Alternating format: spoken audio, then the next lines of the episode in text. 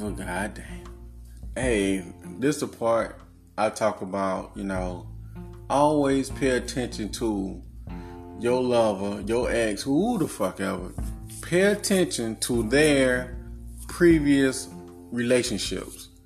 That's why I say you got to get the you get to know these people, vet them, one hundred percent.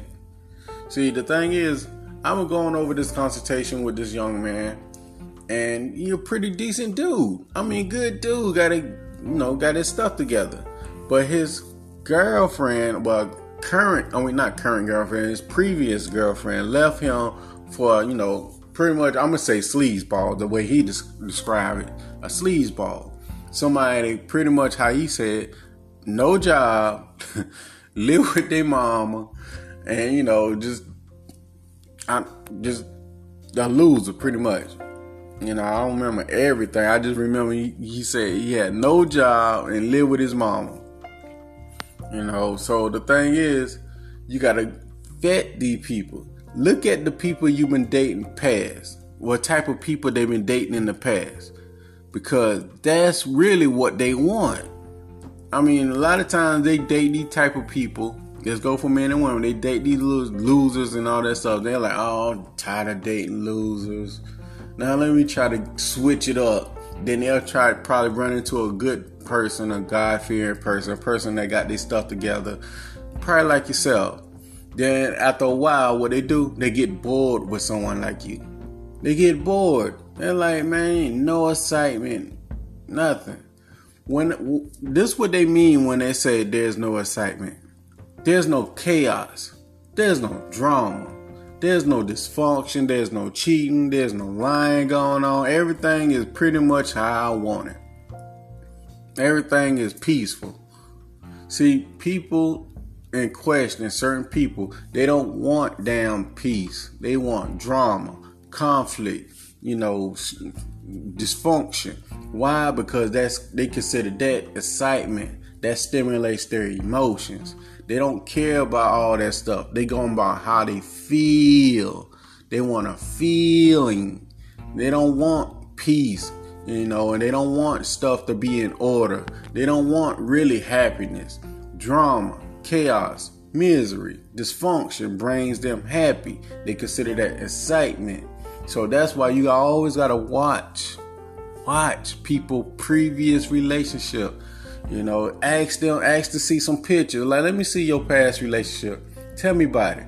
But the thing is, if you listen and ask certain questions to keep them talking, they'll tell you everything you need to know. All you got to do is ask questions and just listen and memorize what they say. Because the thing is, people can only fake for so long. The true them is eventually going to come out. Pay attention. A lot of times, certain dysfunctional ass people that love chaos and drama, they always come with a sad story first. Like, oh, when I was dating this person, or oh, I was married to this person, or whatever, um, or was in a situ- situation with this person. Because sometimes some of these people, they don't even be in a real relationship. They just having sex and doing things like a relationship. So they were like, okay, I was in this situation with this person, and this person beat me, they choked me, they took my mama and pushed out of the car, and they, you know, they had a shootout with my grandma at the old folks' home, all sorts of wild, devious ass stuff and stuff like that. But here's the thing when you ask them, whoever it may be, so when all this evil stuff been going down and taking place, what you been doing? Why you stay so long in that relationship? That should be a clue right there. They were like, well, they were so evil. Then you know they were like, at night they used to do seance and you know do Satan sacrifices and stuff like that. Like, dang, that person that bad, huh? How long you been with that person? I've been with that person 30 years, 40 years. Yup, mm, I've been with that person all my life. So when you find out that person doing Satan seance, ain't never crossed your mind to leave. Or I couldn't leave that person when they threatened to kill me and all that stuff. So they they'll say that. They're like, well, where that person at now? Oh, they stay down the street from me. Oh, they still there. We still we still talk every now and then. See, they like dysfunction. But ask about that boring person. Well, you ever had a great relationship? Uh, yeah, but that person was born. They was a librarian. They went to college. You know, got a cum laude degree and stuff. Oh, you know, chemist and all that stuff. Nah, nah, turn that person was a pharmacist. Oh my god, I don't, mm-mm, nah, mm, lame, no personality type person. I don't like that. They like chaos, drama, dysfunction. They're like, well, what about the other person? He sell crack to little kids, you know. He went to preschool and you know, sell crack. Oh, that person was scripting, the you know, just to pay rent I'm like, damn, you just find the most dysfunctional person you can possibly find to stay in a relationship with. Yeah, but I didn't know no better. That was my first relationship. That's what they always say. But I'm telling you, pay attention to that sign. Those are red flags.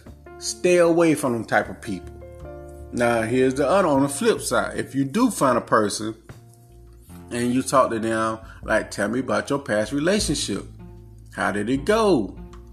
And they say, like, you know what? Me and the person in question, we grew apart. No hard feelings. You know, they wanted to go one way, I wanted to go my way.